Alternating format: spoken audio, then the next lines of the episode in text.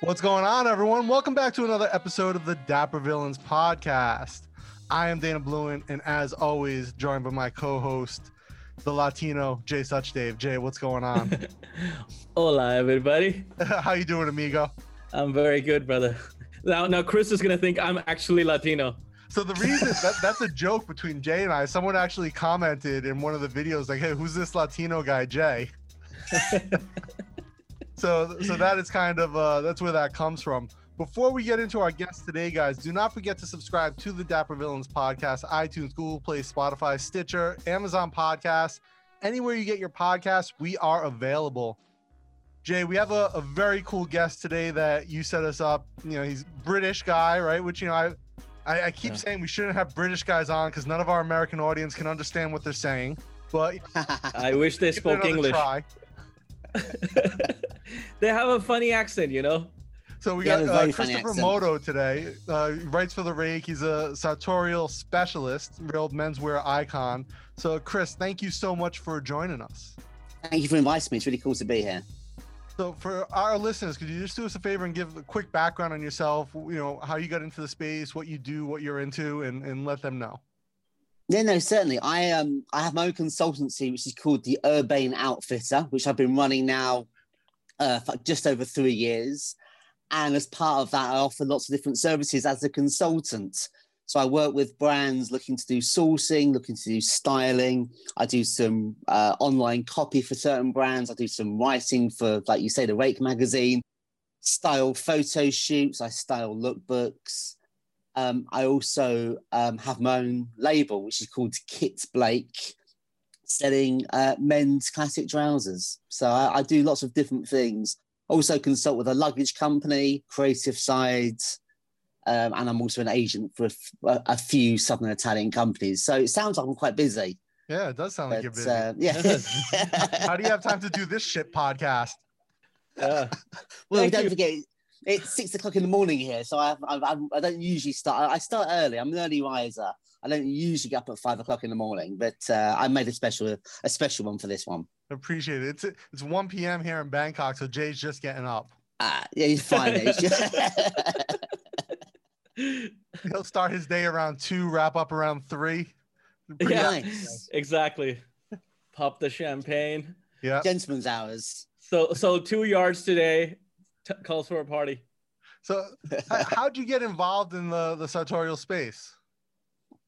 uh, literally old fashioned way. Um, I have no formal qualifications in anything. I left school fairly young with with with basic secondary school education, basic high school education. Did a few small jobs, no, nothing entry level jobs. Ended up as a shop assistant in a department store called Selfridges. So I was 20, 19, 20 years old, just selling shirts on the shop floor, and thought I like this. Always, always loved clothes. Hmm. Always been obsessed with clothes. I mean, from the earliest memories. I mean, from the ages of six or seven, always been very aware of what I was wearing and how it made me feel, but never ever did I see the connection between that and a than, a- than a job. Hmm. So when I left school at eighteen, I I, I did some banking, supermarket jobs, all sorts of things, and then I got a job as a shop assistant. Still not thinking this is my career, and I absolutely loved it. I didn't realize how much good fun it was just talking about clothes all day. Um, and I just did the old fashioned way. I spent 10 years on the shop floor, different areas of management, always in the classic English space in the 90s. So uh, traditional shirts, tailoring, Savile Row, Jermyn Street. Hmm. Um, um, and then in my early 30s, um, which I guess was quite old, I was taken off the shop floor and given my first head office position as a as a buyer, and I loved that. I mean, that was just like the, the beginning of my whole new life, and I somehow blagged being a buyer into being a designer and saying, "Well, that's what's the difference." So that's Mhm. how uh, that's kind of how I've made my my progression.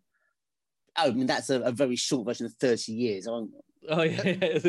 That's a I great mean, I'm- progression, though. I mean, it's, it's building on skills, right? Doing something you love and, and growing with it. No, no, sure, it's sure. And I get what's really what's really cool now is because I'm I love I'm a big big fan of social media, and I really wish I had it in the nineties. I mean, it would have been I'd have the stuff I was no because you could share things. But what I love about social media is that people can re- reach out to you. And I often get guys in their 20s saying, How do I get to do what you do? And where do you start? And how do you do it? And I'm always happy to give advice and just say, I was patient.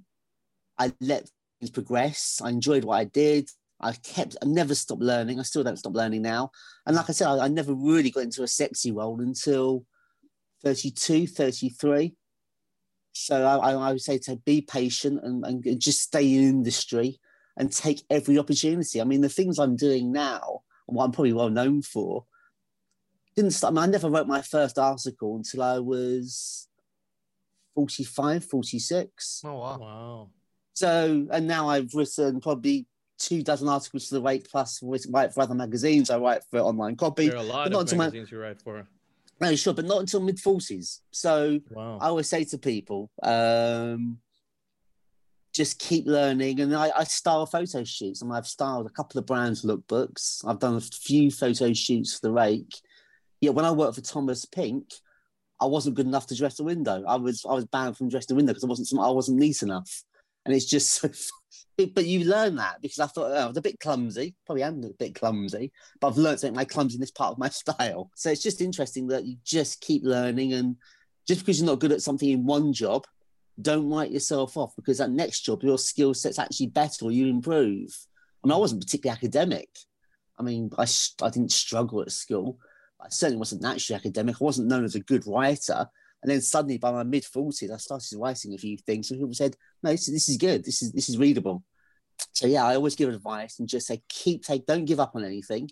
If someone says you can't dress a window, you can't style, or you're not good at figures, don't take it personally. You, you, it's just that context, and you just keep pushing and doing what you love, and do it in a space space you enjoy. 'Cause If I- it's a I space think it you also- enjoy, it's fun. Probably had a lot to do with you being in the same industry without like switching industry. If you were, you know, if you gave up the industry itself and switched to a Sure. different industry, you probably wouldn't be here. Uh, No, no, for I sure. know. I stayed. I, I stayed in classic menswear, and I think we were lucky. I was probably lucky. Probably late nineties in London. People were looking at classic Eng- classic English in- wear English style from a different perspective. So there's, there's a bit of a renaissance with the. I mean, I was in London and Savile Row the time of Cool Britannia. So people like Richard James, Ozwald Boateng, Mark Powell.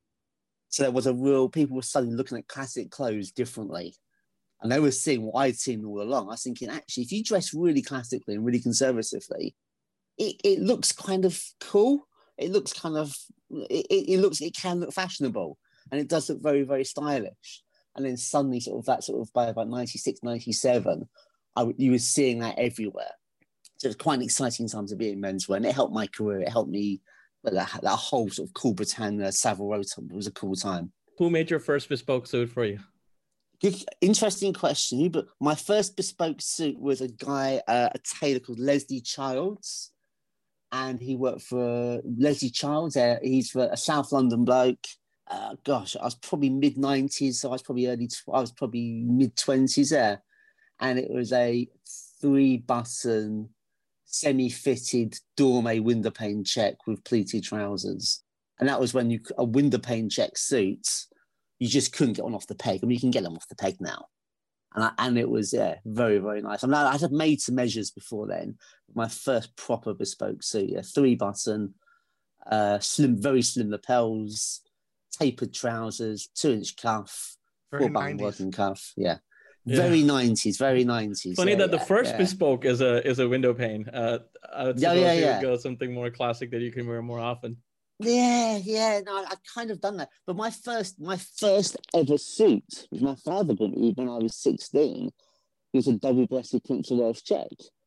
And again, it's one of those things I often get asked. I do a lot of sartorial, what should I do as my first suit? We always say, I, I still say a two-button charcoal because it's most conservative. Actually, what I what I wanted when I was 16, because I wasn't wearing suits, I was still at school and I wasn't wearing suits every day. I wanted a suit I could I could break up and wear individually, and I wanted something I could wear more casually. So my first suit was a Prince of Wales because I could wear the, the jacket with other trousers. I could wear it with a roll neck. So it was quite actually how we are in fashion now. My suit when I was 16 was very pertinent because that's actually how I'm telling people to dress now. People are very much into not just having a suit, you only wear the shirt and tie and black shoes for interviews. People interested in tailoring, you can break up and you can wear as trousers with a sweater, or you can wear the, as a blazer, or you can wear it with roll necks. Um, so I've always been not the obvious choice. I mean, I've made up for it since. I, I probably had about, I'm trying to think how many suits I've had made in my time. I must have had over 100 suits in my 40 years. 30 how many years, of those so, are window so, panes? Yeah. oh, I've pro- uh, how many window panes? I've probably had seven or eight window panes. Okay. Window panes.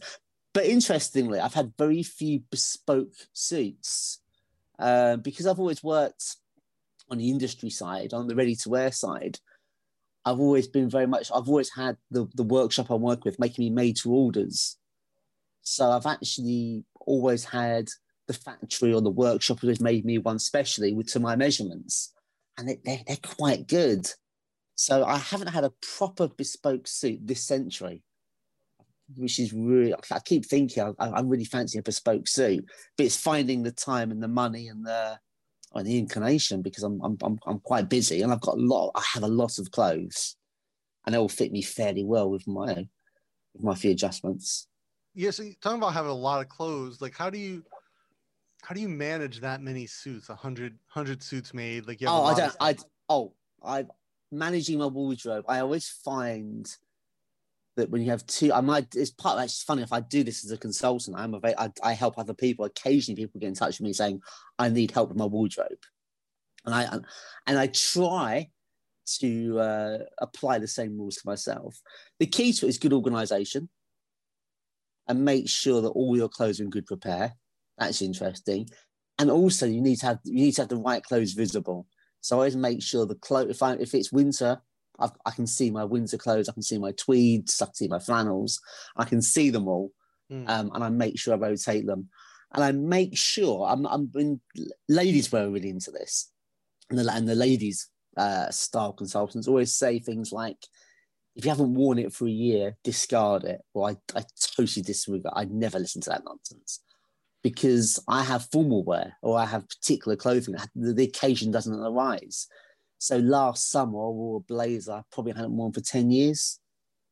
Um, but I, I just knew I still liked it, but I never had the time to wear I never had the right occasion to wear it. So as long as something fits me and uh, it's in good repair and I know I, and I like it and I feel good wearing it, no, I, I, will keep, I, I, I'll keep an eye on it. But it does, you do find, I always say this to people who are looking at their wardrobes, is once you get over a, a certain amount of clothing, a hobby aspect comes into it. You have to be kind of into your clothes to want to manage that. It's like guess if you're really into your wine. I mean, I like wine, I like drinking wine, but I don't have a cellar.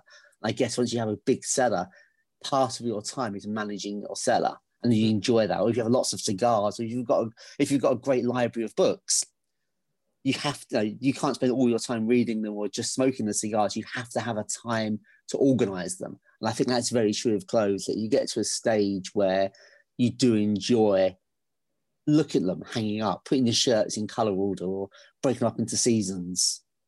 Um, but no, I, I, like I like having a big wardrobe, and I, yeah, it, but that it, you do have to have it. You, I think once you, I always say, I always say to customers, I think once you go over twenty suits, it becomes a hobby.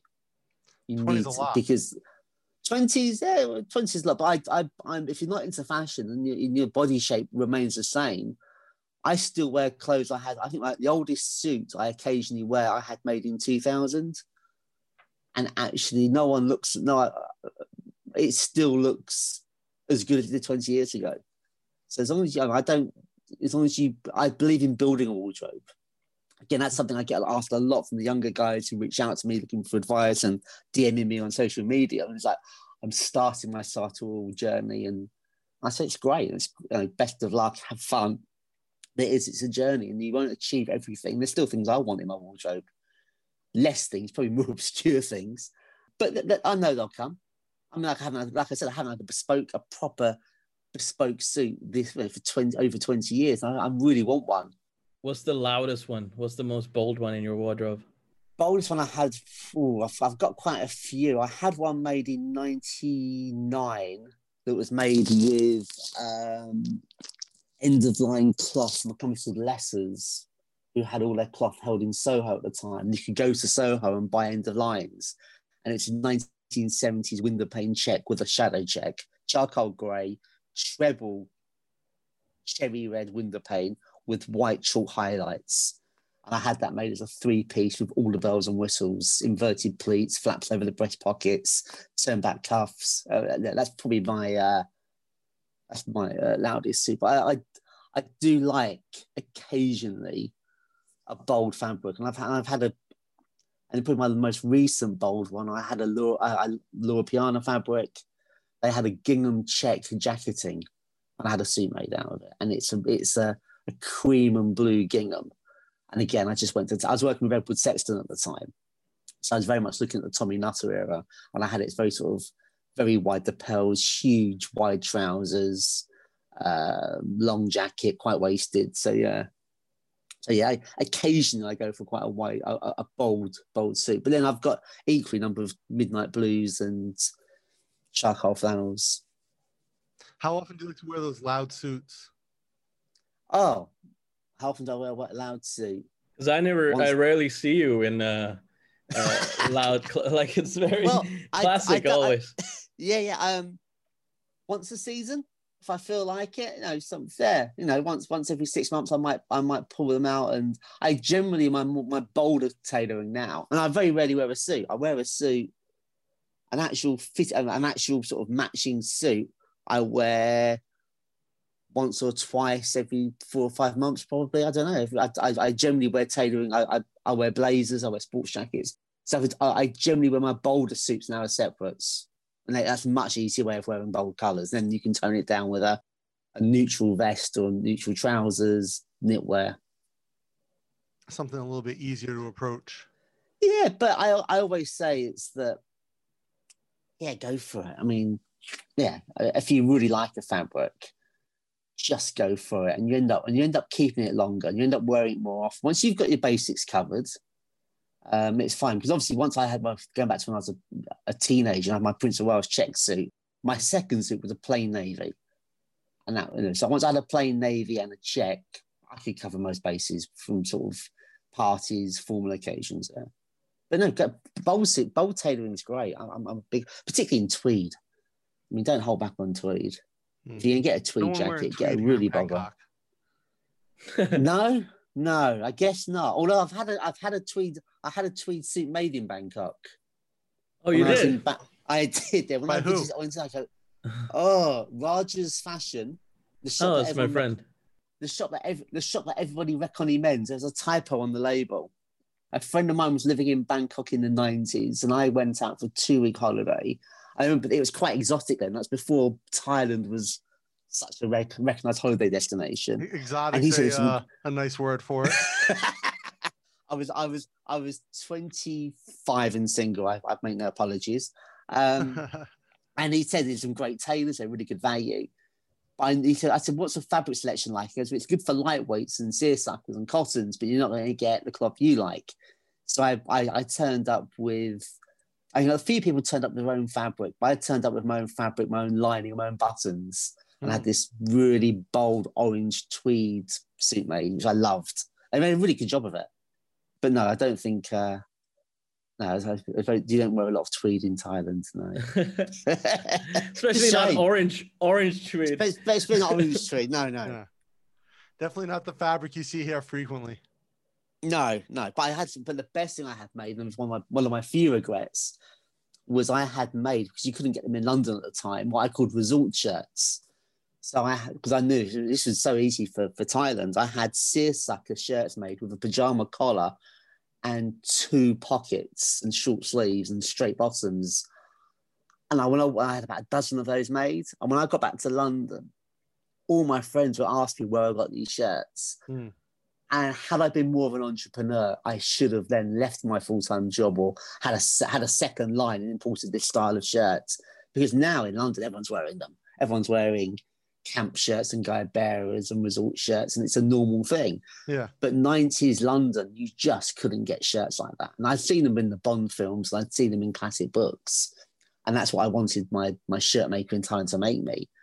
But I had no idea at the time that somebody else wanted to dress like that. But that's pre internet.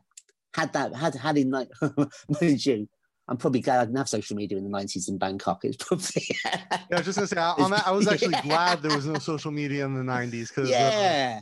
I would be in trouble. that's the thing. I'm, I'm part of me is I'm really glad that I had my 20s and I could go out and be a 20 something and have fun and not have any evidence of what we did or how we did it. Um, but then you're thinking, for my career, had I, when I was no, but have when I was 25, 26, I had these wonderful gingham check seersucker half sleeve shirts made in Thailand for. I was paying like six or seven, six or seven dollars for them, nothing. And I was paying over the odds, I was told had someone had I worn them on Instagram and someone had said to me, Chris, I love your shirt. Where did you get them? I could have then emailed the shirt, the shirt, fan, the, the, the workshop, and and and sold them as a as a second line, and I could have sold them online. But back in the nineties London, you'd had to have bought a shop. You'd have had to impulse them, get where. It's, So no, I. But you know, I, regret regrets are. I'm, I'm quite happy where I am in my career. So I don't, I don't. But it's, I do, I do think back at that time and think that was an opportunity. And when I see how people are dressing now, and I see these shirts, that's exactly. Was, you got to. If there's something you really want, if there's something you really want in your wardrobe and you really like it, you're probably not the only one. And that's where a lot where Kit Blake came from. It's interesting. So now your your line is classic trousers. Classic trousers. Yeah, that was. um Again, it was just something I I struggled to find. Um, I depart. I was been a career man for almost thirty years, and in the summer of seventeen, me and Chester Barrie departed company, and I was out of work in the summer, which wasn't the worst time to be out of work. It was a gorgeous summer, and I was. I've, I've I've been working all my adult life. I never took. I never went to university. I never had sort of long summer holidays. I always used to work during the summer holidays when I was when I was at school. So I was thinking, oh, I deserve a, a few weeks off, sort of doing nothing and um, gave me time to have a, a, a bit of thinking time, a lot of headspace. And again, I looked at my wardrobe, which was full of suits, and I wasn't wearing suits very often. And I had lots of blazers, lots of sports jackets. I never had any, and I had very few pairs of trousers, and always neglect in my career. Trousers were always neglected, and I, it made me think this is a neglected area. Why can't I buy a pair of tailored classic trousers as easy as a pair of jeans or chinos? white or khakis. And I started doing a bit of research and I thought, yes, there's definitely it's, it's a space here. And I was thinking, oh, oh no, for my career on the shop floor, I know there's always a resistance to pricing. I know when I was a salesman on Savile Row, I could sell a two thousand pound suit because that that was the price. That was you know, people expected that. But and you could sell a fifteen hundred pound blazer or a two thousand pound overcoat or three thousand pound formal suit. That was easy. No, no, that was there was no people understood that. But then they come and say, I need some flannels. You say that's seven hundred pounds. They look at you like, what? Seven, I'm not paying. That's a pair of their trousers. There's always a resistance to how much a pair of trousers should be because they're trousers. So I knew there was a customer who was willing to spend money on clothes, but wouldn't mind a pair of, you know, good enough trousers. So it was always in the back of my mind of, of doing trousers. And then I was doing my reaching out to people, looking for opportunities, and I had this huge list. And I always recommend this to people who are out of work. And there's a lot of people at the moment. It's don't do blanket emails because everyone everyone just nicks the everyone just nicks the uh, CC list. No one actually reads it. But do individual letters. Spend longer and write to people personally and, and connect with them. So I did that. And one guy I wrote to was a guy called Richard Wheat, who was a, a friend of mine, not a close friend, but, but someone I always enjoyed the company. I knew he liked his clothes. And I wrote to him and just said, you know, I know you have a, a luxury lug, lug, lug, luggage company. Anything, anything I can do to help, and he said, have coffee. And we, he said, Dave, I'd love you to consult on Cala Cala, which is his luxury luggage business. But he said, forget that, forget that. Where's the space? I'm entrepreneur. I've always liked your taste and your style. Where's the space in menswear? Is there any space in menswear? Everyone's telling me that things became less formal. And I went, it's trousers. And he was like, really? I they're trousers. You, you, they're not really kind of doing trousers.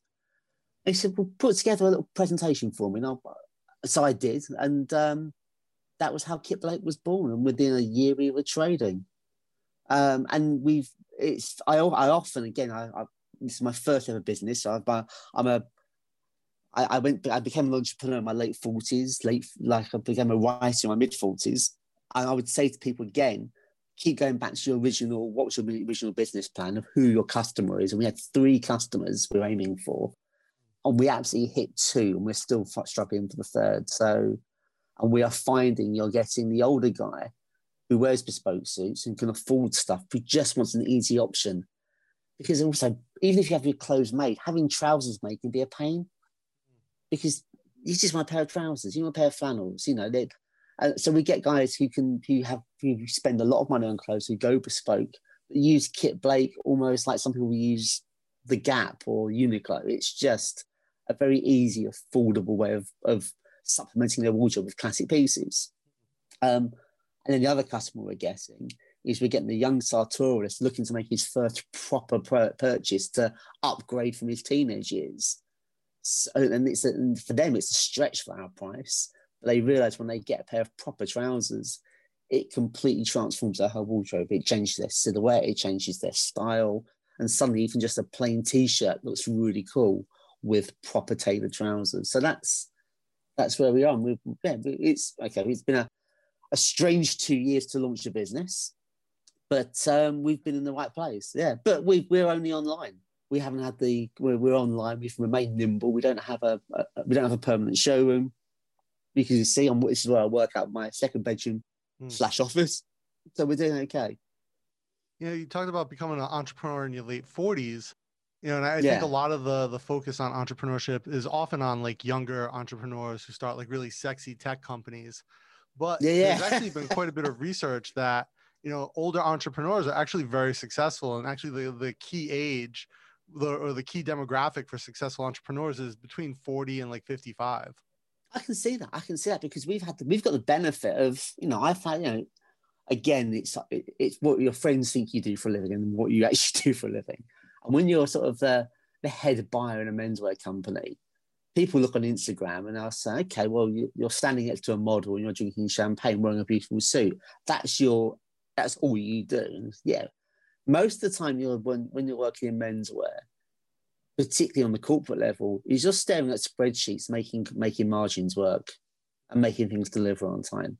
So you become very very commercially aware. And you're also aware of all those things that cost things that because you've been aware of it because someone because the accountant's been picking up on it for the last 20 years so when you when you're launching a product you know to build in the cost of shipping and the cost of shipping of trim and the cost of the label and all those little things that add up. Um, and you know, you know, so when you when you do become a your own business, you automatically think that way. The great thing is if you make a mistake, you don't get shouted at. You don't you don't get in trouble for for going over margin. But it's your money, so you treat it differently. But then, no, certainly, I can see how, um, yeah, people of our of, of my age, if they're in their if they stick to their industry, plus you have all the contacts, and yeah. it, I, I was very, very lucky that I built up some great press contacts, particularly with the rake. So when I did launch a collection, I knew who to talk to and, and who to get and, and who to speak to. And, and also I've been a buyer. I've, I've been I've been pitched to so many times with products. Um, so I knew what to say, what not to say, when not to who not to bother wasting time with, or when the collection's ready to show somebody and what they want to see and what questions I want to answer, rather than we've got great trousers, you should have them. And then, so I so I know if I approach a buyer, there's no point approaching a certain time of year because they're not they're not interested. I need to I need to know when the when their season is, and what questions they're going to ask, and also what what what what they need to get from it. So yeah, I, I can see that.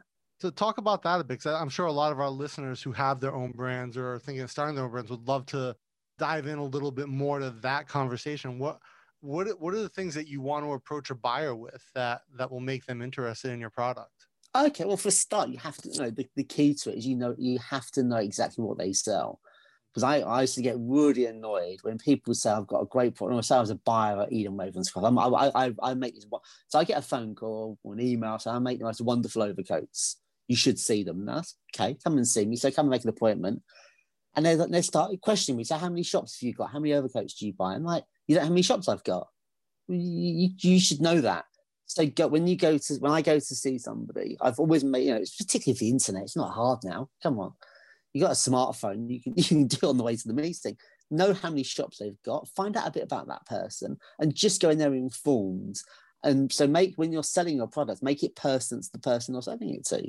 If they've got if they've if they've only got one shop, they're not going to be buying huge hundreds of trousers. If they've got if they've got 50 shops, they're not going to buy it for every shop in the first go. So you always you you try and sell added value. You you're, you but you have to ask the, questions up front. What margins do you need to do? How what, what business models do you like? And also, if I could give any advice, and I, I would say this is what I've learned more than anything, is that when you sell something wholesale, you don't stop selling it. So whenever I sell something wholesale, I take responsibility for that product and I take I'm interested in that product until the final consumer has sold it. And I think that's where a lot of the older companies of and the older guys of the generation before me went wrong. They would turn up every six months, sell you stuff, disappear for six months, and turn up and sell you more stuff. Rather than saying, how's how's the stock going? Uh, what's the feedback? Is there anything I can do while you to help you sell your product? It's kind of, that's it's all about that value of still really engaging with their end use customers and watching what they're doing and promoting it. Um, so we're selling it twice. So I know a lot of the older guys were like, I've sold it once. My job's done. I've sold my my seasonal stuff. I'll see you. I'll see you next season. But unfortunately, you just have to keep on selling that. And I learned that when I was at Chester Barrie because we opened accounts and we never did that we sold stuff and we never gave that in-season support. So I would say to people who, are, who have got menswear brands or fashion brands that once you've sold it, you've been paid. You, know, if you want, if you want, to, great if you, great if you can retire on that. But if you want to sustain that business, you keep that relationship up and you, you talk to that person. How did, if you sell fabric, how did that fabric make up? What did you make out of it? Uh, any feedback on it? Uh, did the did the guys on the shop floor like it? Um, the, the jackets he made you last season. No, just just talk to them and, and ask questions. What sort of customers buy my trousers? Um, what what sizes are more popular? Any reject anything like so that type of thing. Or is there any more information I can do? Can I do any more training for your staff? Um, and m- most brands will, well, the, the, the, better brands will really, really react to that. And that, so that's my advice to people selling. It's you never stop selling. And again, that probably because I spent 12 years on the shop floor, I've never stopped probably being a salesperson. Even when I was a buyer and a designer and a head of creative, you never stop selling and you don't. You, you, you, whether you're selling it to a potential wholesale customer or you're selling the concept to your bosses, absolutely. You got to know for a start with the internet. You need to know exactly what what he has, how many shops he has, what he's responsible for, what product category he can have, um, be upfront about the margin, you know, be, be upfront about the business model, be very straight, but also talk about added value because I think nowadays everyone's looking for added value because you know, what can you give? Can you give training? Can you help them promote it? Can you do in-store promotions? Can you do trunk shows? And I think that is really, really important. Um, also, exclusivity. I think again, particularly again in the in the in the modern world, is that people are always nervous that if I buy something, the first thing they'll do is they'll, people will come to my store, they'll try it on, they'll look at it, and then they'll Google it and buy it cheaper elsewhere. So again, can you can you give stores exclusivity? Can you do can you do collaborations? Are you willing to collaborate with them? Are you willing to make something special for them? So all those sort of things are really, really important. And it's just, I mean, again, that's why I've always said my time on the shop floor has really helped me at, at a higher level it's all about you know it's just really what you learn when you're selling socks on a department store. It's overcoming objections. If people are saying negative reason, uh, saying why they don't want to buy something, they're still talking to you. Who goes out shopping to sell some? I'm going to go shopping today. I'm going to go to shops and tell people why I'm not going to buy something. The reason they're saying that is they're interested in that product. They want to be sold. So if you go to, you know, in the same way, if someone says, oh, I don't like that, it's the wrong this, it's that, overcome objections. Um, and, and again, just remember it, make a note of this, and it will help you next time. Um, but just because someone says um, they make an appointment to see you, and say we don't, we don't, we haven't got space for new brands. Well, you've made an appointment, so you've you've got no space for new brands, but you have a diary, you can see me. So just it's just talking to them. Okay, you haven't got space for new brands. You know, what brands aren't performing? Why or what categories are there? Or with or, or I mean, I, when I started the brand, let me think. Gosh, uh, 2017 as a concept. And I was, I was getting feedback and I was getting people to talk to us. And the biggest thing was, well, people aren't formal tailoring is over. So why would you go into a formal tailoring brand just as the whole world is just finally just dressing down? But that was exactly why I felt it. Know, that's that's why we're doing it because elements of tailoring need to be more fluid, and the the the way a lot of people are wearing our trousers are different to how they were 20 years ago. And we sell a lot of t- we sell a lot of classic English grey flannel trousers that people wear with sneakers and a polo shirt. It looks fantastic. I love that look. Well, let's um, talk about um, the trousers for a second because yeah, sure. Let's, talk, really about, let's talk about trousers. You know what? What How makes a classic trouser? What are what are those? What are those style details that really make a trouser sort of classic versus modern? Okay, okay. Well, for me, it, it, it's the trousers fit. I mean, I think from a from a style point of view, I think we hit some real low times in the last ten years.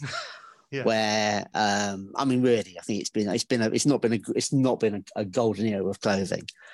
Whereas I saw it happen. I mean, I, I started getting slightly more fitted suits in '96, and they got more. They got smaller and smaller. They got longer and smaller, and then by about 2012, they just got ridiculously small. And every season become more fashionable. They got smaller and smaller, and the trousers became tiny, and they started to cut tailored trousers like jeans or chinos because that's what we were told was comfortable. Um, and they just they just bunch up around the knees. They they're tight. You can't put anything in your pockets if you can use your pockets. So for a start, even if they're a slimmer fit trouser, they shouldn't have they shouldn't be full of pulls and wrinkles. They should they should have a they should hang. Um, they should they should sit on your waist or above your waist rather not rather than on your bum cheeks and you're ran you know really really low. On your proper waist, not your hips. Uh, yeah, yeah. I mean, yeah they should they should from the waist. I mean, and the style that's really, I mean, when we when I introduced the collection, we are going to have, I think we're talking about four or five different styles of trouser. And I wanted to do what we now call the Alexander, which was like the proper old fashioned Savile Row trouser with very deep pleats and forward facing pleats. And I thought, well, this isn't going to be commercial, but I, I, I really love this style. It's what I want to wear. So we'll put it in there for the one. We'll put one for the menswear nerds. So it was in there, and and obviously my first customer I went to see was the Rake because they had they got a fantastic online online uh, business platform exactly. So I thought, okay, guys, so this is the collection, and the buyer there, guy called who was at the time Benton George was like, this one, what? I want this style. I want, I want a double forward pleat. That's that style we want. So what was going to be a, and at the same time, my business partner Richard Wheat was trying all the styles. And I thought, well, I'll, I'll, have a pair of double pleat. It might be a bit much for you from what you're used to.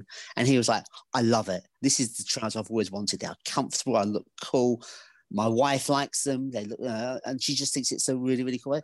So um, actually, the one that's really been our hero product has been our proper double forward pleat. And it's so cool because when I was talking about those in my Chester Barrie days and I talked about it, I was I, the, the people who were older than me were telling me how old fashioned I was and how out of touch I was, and yet it's that's the exact trouser that's maybe engaged with the twenty somethings who, who who have really have got an appetite for proper tailoring, and it's just so nice that that slightly more fluid drapier trouser. It lets the fabric, and also when you're dealing with that with proper trousers, is that the fabric becomes so important. If you're letting the fabric drape and you're giving it, you've got a bit of room for the fabric to hang, you really, you, the fabric can express itself. But when you're doing these really skinny trousers, the fabric it's fighting against you. So I always, you know, we always pick the most beautiful, beautiful fabrics, uh, really lovely drapey flannels, gabardines, uh, linens. Um, no, it's really important for us. So that's so proper trousers. And again, when we put a lot of detail into them. If you look at our inside our trousers, they've got a proper curtained waistband, so they're more comfortable.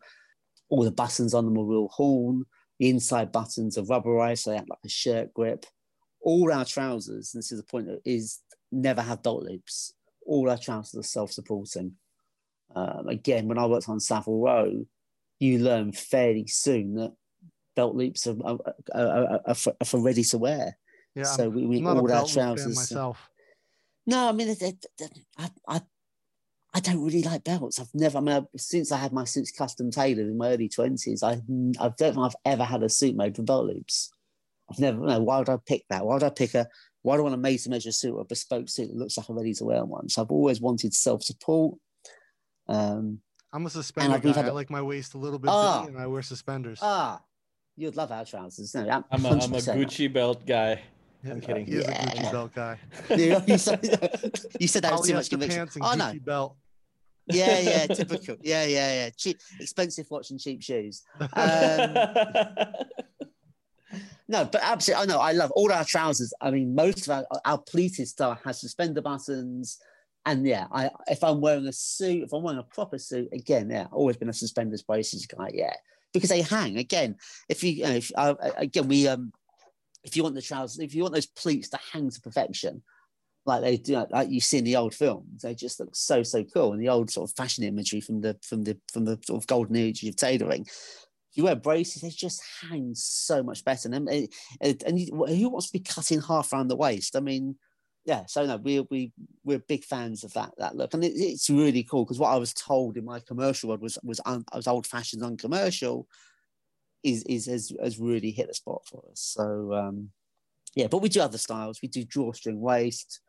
Uh, we do uh, flat, we do a couple of flat front styles. For certain, it's not every cloth complete.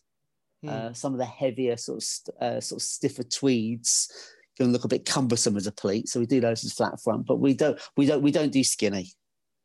Yeah, good for you. Because shouldn't so- exist. You know, and actually, we we interviewed uh, Mr. B, the gentleman rhymer. Uh, okay. he's, he's a um, chap hop fellow from Brighton, and a very popular Okay. musician, and he likes the uh, the Oxford bag. Yeah, sure. Okay. Well, the Oxford bag is a great trouser. I used to work for the company that invented them. Oh wow! I used to work, yeah, I used to work for a company called Ede & Ravenscroft, and they had a shop in Oxford High Street, which was serving all the obviously largely serving students, undergraduates, and they were used to be called Hall Brothers before Ede & Ravenscroft took them over.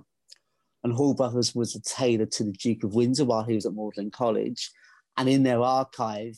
They had they were the original maker of the Oxford bag from the from Oxford, I think late twenties, with a 20 inch cut uh, with very wide bottoms, very, very full cut leg. So yeah, the Oxford bag was. Um, we, we I, I always wanted to revive them, but uh, we were very. The trouble was Ede & Ravenscroft, which is a fantastic brand to work with, was so so conservative. They were only they were scared of their own archive. So, um, but we never did one. But there was a but it, yeah, it informed my taste. I, I've always loved. I mean, obviously, the Oxford bag became like all fashions, like a lot of fashions became exaggerated. And they had some some like like forty inch hems. But I've always, I've always, always liked having a few pairs of wider leg trousers, regardless of the fashion. I think, particularly in summer in linen, they also look so lovely and drapey, and a pair of grey flannel full cut trousers with braces. It's just, I love the way it frames the shoe, where you just have a little bit of the toe sticking out. If you're wearing two tone shoes, again, it's a really cool look. That sort of like jazz age uh, aesthetic. Yeah, So yeah, but we don't. But our our Alexander, we are very careful. We we are not Oxford bags. If you like Oxford bags, you you'll you'll appreciate the taste and the style. But we are not a retro clothing brand. That was I have to be. I have to check myself because I can be a little bit fogey at times, and I do like waistcoat slips, and I do like starch collars and watch chains and diamond stick pins and all my dandy bits. But actually, a bit of a dandy, are you? I can be a little. I, I I do have dandy. I wouldn't say I'm a dandy, but I do have dandy elements. I can get. I can. I do, yeah, in the sense that I like. I've got half a dozen pairs of two tone shoes. I love correspondence. I love separate collars. So I, I wear the shirts where the collars are to attach, like I used to wear in the old days. Uh, I send my collars off to a certain place to have them restart. So yeah, they're, they're- it's all there. but on a day to day basis, I'm f- I, I am probably more mod I'm more modern dressed than I've ever been in my I'm I'm, I'm probably more modern and more casual now than I've ever been in my say my twenties. And I, I wear I've really discovered beautiful knitwear and, And, and the knitwear can be simplicity. great too. oh so but I, but again when I was in my twenties knitwear was something you wore when it was cold. Yeah, I was very much all even at the weekends I was always wearing a tailor jacket and a, and a, and a Jermyn Street shirt even if it was open necked but now I'm learning. I'm really into sort of fine gauge knitwear, and, I'm, and I, I just think the simplicity of a of a a beautifully cut crew neck that fits your neck perfectly. So simple, just in a very plain color Mm. with a with a beautiful pair of trousers. I just think it's such a such an easy way of dressing. Yeah, so I'm classy. very much into yeah. It's so, and again that's and I think that's where again some mistakes I've made in the past is that as a stylist I can put together some quite elaborate, clever looks, and people go, "Wow, I love that look. I think that's amazing." I couldn't wear it. Hmm. What do you mean? Okay. So they'd engage with it, they'd be really positive, but not actually want to wear it. You know, think, and I think what I've achieved at Kit Blake is I make clothes which are wearable because we show the grey flannel. Sure, we show it with braces and loafers and work. Uh, we show it with all the. Sometimes you dress it up, but really, when we just show it with, you know, a pair of great boots, some nice flannels, a sweater, and an overcoat, four or five easy pieces, and you look so you look so considered and so well dressed and so well put together. Yeah, it's no more difficult than wearing jeans or sneakers. We're just choosing nicer items. Yeah, that, that's, That's a great. It's a great point because I think a lot of people in you know in fashion in general, whether it's menswear or, or women's wear, people get really obsessed with these sort of haute couture sort of runway looks. But the Mm. reality is, no one wears that shit, right? No, what no. what people wear, like you said, what what can be comparable to jeans and sneakers? What what can you look at and say, yes, I would be comfortable to wear that? And if you can design that really well, that will Yeah. resonate with people right if you if you're designing something that is approachable well made and, and well thought out that will resonate with a consumer base that's where we are. It's just like it's and, and again the, the customer is so funny. The customer who's our core customer, who's our hard no, we thought was was the guy my age. You know, me and Richard are similar. I'm older than Richard. I'm almost I'm I'm pushing 50. Uh Richard's mid 40s. And it's guys our age who when they're most guys in their 20s are, are, are vain because we have to be and we um, we want we care about how we look and then suddenly life gets in the way and suddenly you don't get suits made anymore and suddenly your your wardrobe takes less priority over the mortgage, how uh, school fees, holidays, children, life gets in the way, and you've you've kind of neglected your wardrobe, and you st- you find yourself you know dressing in the high st- department stores wearing bad chinos, and it's like how did this happen?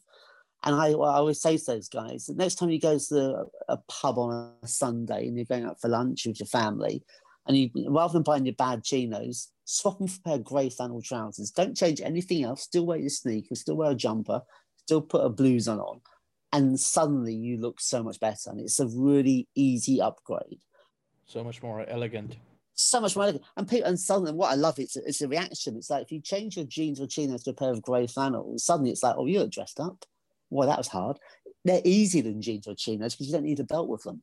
They're more comfortable than jeans and chinos because they're full cut and that's that's where that, that's the message we're trying to get across that just having a few pairs of trousers and you know, christmas day lunch all those occasions you go to nowadays where it's like a birthday dinners or against the cocktails it's just just just you don't need to wear a full three-piece suit or dinner suit but just don't wear you know, as they said in that, oh, that, that lovely film be better than the gap. What was that from crazy Se- crazy sexy cool? I'll fight against the belts with you all day. I, I hate belts. I think Look, I, and look, this is the other thing, right? It pulls a belt pulls attention to an area of your body you really don't want it to to be, right? You're pulling the focus away from the whole outfit Oh, no, to no. like this Oh, no, no. waistline where the belt's cinching everything together. And it's just, it's absolutely. That's yeah. No, exactly. That's why. That's what. I'm, that's the, that's the comment I'm getting from some guys that, particularly the younger guys who are looking for that. For, I love it. They said that their their their sartorial journey, and they're looking to upgrade, and suddenly they change from chinos or, or high street trousers to my trousers, and the whole silhouette changes. Yeah. So suddenly your your basic navy polo shirt just looks more elegant. Your brown suede loafers look completely different because they're sitting underneath a two inch cuff. And it's just that type of thing. It reminds me actually when I used to when I when I, when I was a teenager, and my first proper bit of clothing was a Jermyn Street shirt, a proper English shirt with a, with a big collar and a double cuff. And I noticed how it completely changed my high street suits. And I know I realised that I, if I bought slightly nicer shirts, my suits and sh- my everything else around it got lifted up with it. Not every item you buy does that. I think if you buy an expensive pocket square, it's nice and it's fancy, but doesn't actually change your suit.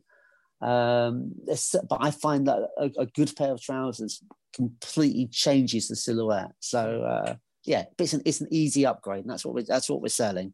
And not having a belt changes the silhouette. Not having a belt, oh yeah, complete, complete, because you're not cinched in, and you know, and as I know, you'll you'll you'll no matter how slim you are, no matter how big you are, your your waist changes. You know, it changes throughout the day, and it's just by having the side adjustable belt, it just makes it more comfortable rather than having to adjust your belt.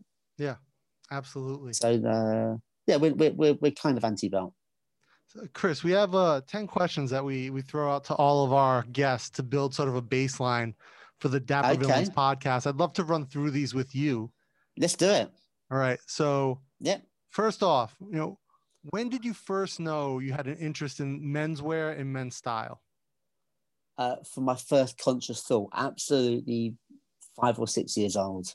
Always, always been obsessed with what I'm wearing and how it affected my mood and how it affected how people treated me. So, yeah, I mean, I, I, I, I hear this a lot. Most people talk about sort of puberty and when they're into high school, when they're sort of 13, 14, and they, they by then I was seasoned. You were Seriously, keeping the um, game by high school. I was deep. No, because when I was, it was, it's absolutely, I, I think about this a lot. Um, but when I was eight or nine years old, I was wearing golfing trousers. I was wearing like particular golfing trousers with, um, yeah, I was eight or nine years old. And we were wearing golfing trousers. We were wearing knit, we were wearing fine gauge knitwear. We were wearing uh, college style loafers and white socks. I mean, we were dressing like 2020 hipsters.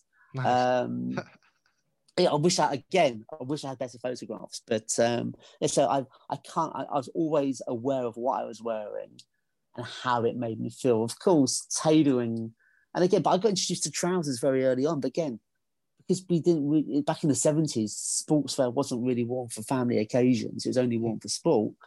Your your smart clothes were more tailored, so we always had proper trousers from a teenage years. You always had.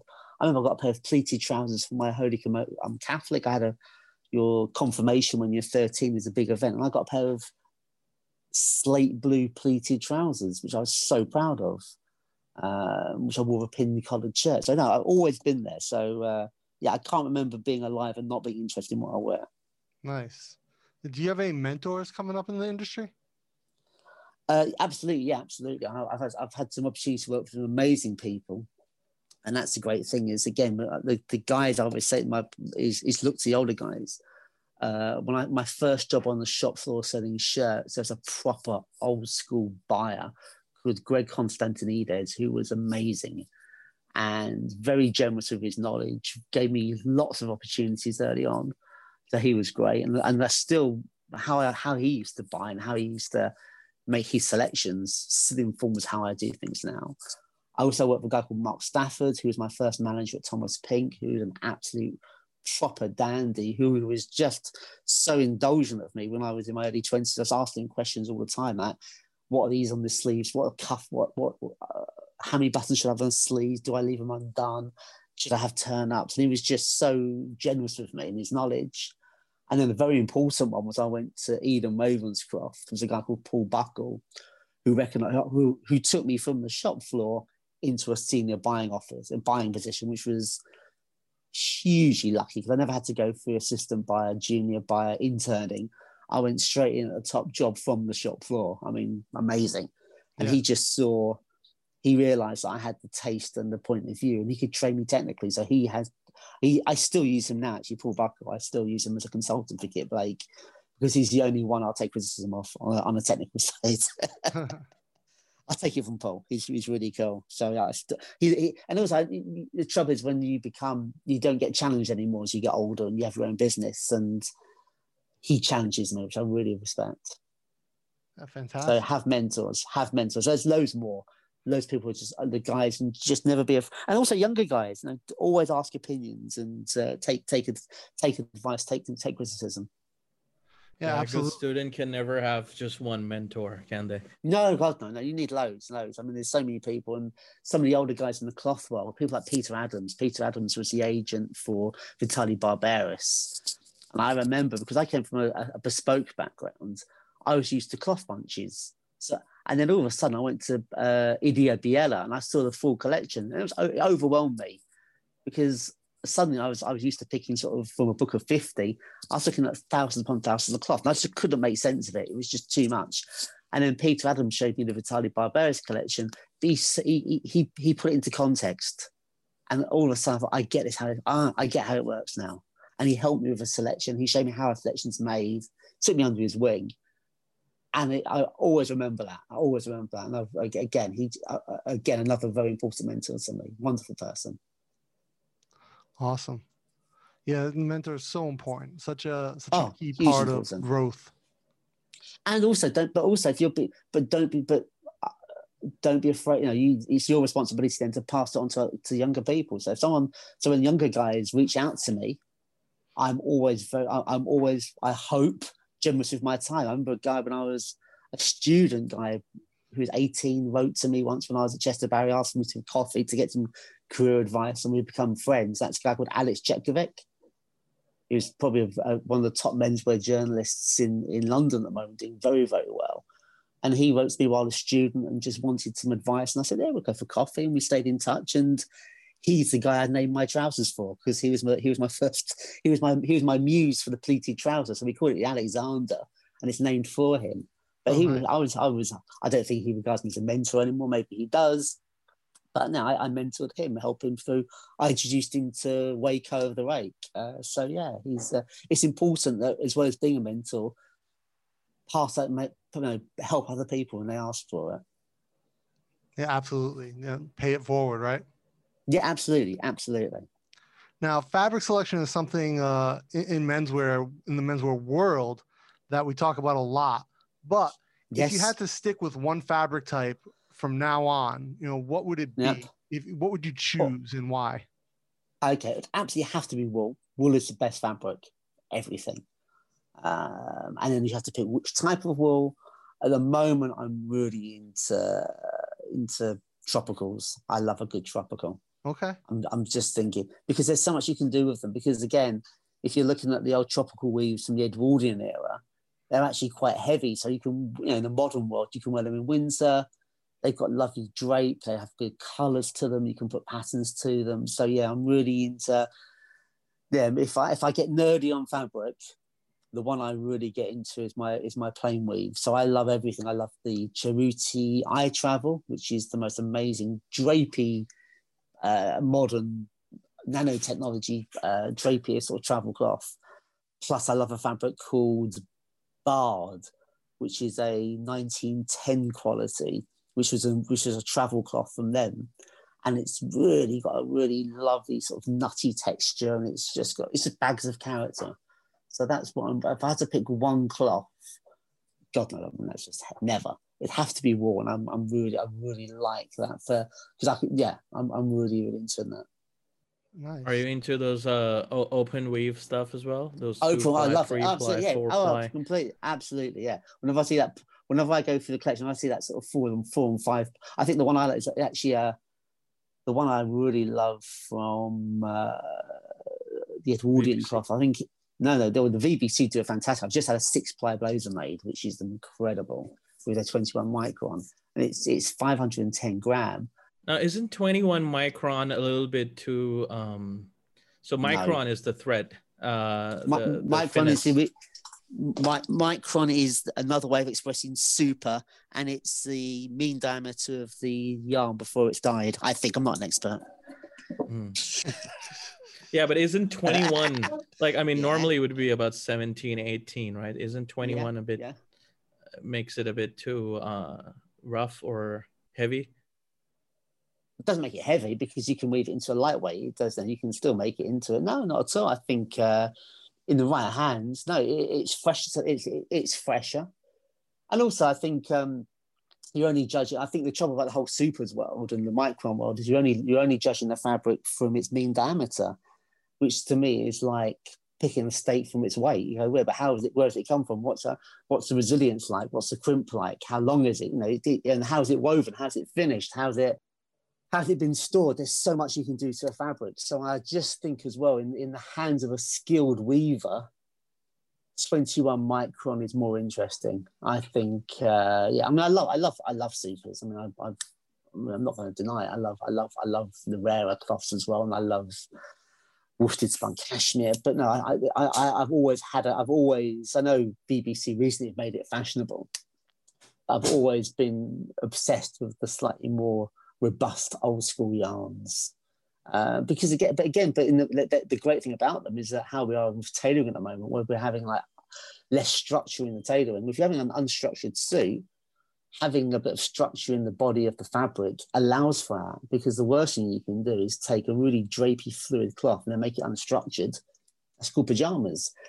But if you take something with a little bit of body to it, a little bit of resilience, a little, and something that's got a bit of memory, so you can press it, suddenly these lovely unstructured soft jackets make sense because you can still get a lovely roll the lapel without the use of heavy canvas into pad, uh, and lining and shoulder pads. Yeah. I'm not sponsored. I'm not sponsored by anybody here, so I sound like I'm. I'm waiting for. I'm waiting for. I'm waiting for a freedom for VBC to turn up after this. uh, but no, I, I, I do like. But saying that though, I love a, a, good, a good supers is still. You know, I mean, my my one of my one of my one of my evening suits is a Super 150 and it's black Super 150. Chris, I suppose if you don't say don't say nice things about VBC, someone from Sicily might knock your door. exactly. So, um, but I, I, like. I mean, I mean, obviously, I, I like the 21 microns from VBC. I like some of the more artisan stuff. So now, um, I, I, I do like. Uh, yeah, you've asked. Yeah, plain weave wools in like the, the, open weaves. And I love mesh blazers. I love a mesh blazer. Hmm. Uh, there, used, there used to be a mill called Edwin Woodhouse, which I don't think it's not actually the name still, but they used to do the most amazing mesh blazer that looked like it was knitted. You couldn't believe it was woven. And I, they gave me a, a, length of it. It took me years to have it made, and it's so resilient. It's like most. It's like my favorite cardigan, but it, it's a tailored garment. It's beautiful. So no, I love open weaves a lot of texture, a lot of bags of character, and they're so comfortable to wear. You know, they, they, they, they're warm in winter. They, they breathe for you in, on, on the hot days. No, no, big, big, big fan of it. All right. So then... and also I get really, oh, I'm, ranting now. Sorry, I get really annoyed when people when people say to me, "Oh, I can't wear wool in summer." I'm thinking, really? You can't wear wool in summer? I'm sorry. I said, well, in that case, there's a big design flaw with sheep because sheep wear all year round. The wool is a natural fabric. You haven't found the white wool. And I think that on a really hot, uh, if you're on a, on a really hot, humid day, wool blazer over any other fabric because it's the most breathable and it also looks elegant. You know, I don't, I don't feel if I'm really hot, I won't feel any warmer, but I won't feel any cooler for looking crumpled. Saying that, I love linen. I adore linen. But if I had to, but but but people thinking oh, I can't wear a wool because it's summer they, they, they haven't found the right wool because wool is a most wonderful cloth. It, it, it's naturally antibiotic, isn't it? I think it, it, it wicks away moisture. Um, it will. It does. It, it, it's natural. It has so many natural products, uh, qualities to it before you can before you even weave it. So um, yeah, definitely expecting um, a bottle of champagne from the Woolmark this Christmas. a, strong, a, strong, case made for wool. Strong strong, the oh, strongest oh, ever. Definitely. I'm, I'm, expecting all expenses trip now to Australia or New Zealand or something. I don't know. That's what that'd be nice. But no, massive, massive fan of. It's, of, all right. It, it, the the show is not that famous. it will be. Oh no no. Uh, uh, it wasn't that famous. It wasn't that famous, but uh, no, no, come on. Until you came hey, on, and uh... now you've got now you've got now you've got now you've got a men's A list, and it's only huge. now we've lost all eight listeners. okay. So world's best case made for wool, right there. Yeah, absolutely, yeah, absolutely, so, absolutely. By wool, and so I was, and and sorry, sorry, and it's so good for the environment. I mean, again, if you if you compare a pair of wool flannel trousers and a pair of denim jeans in the high street, and then look at the impact on the environment, I won't go into details, but you wool is a lot better. Anyway, my big wardrobe. I'm asking about my massive wardrobe. No, this is true, actually. So cotton does have a, a high water footprint.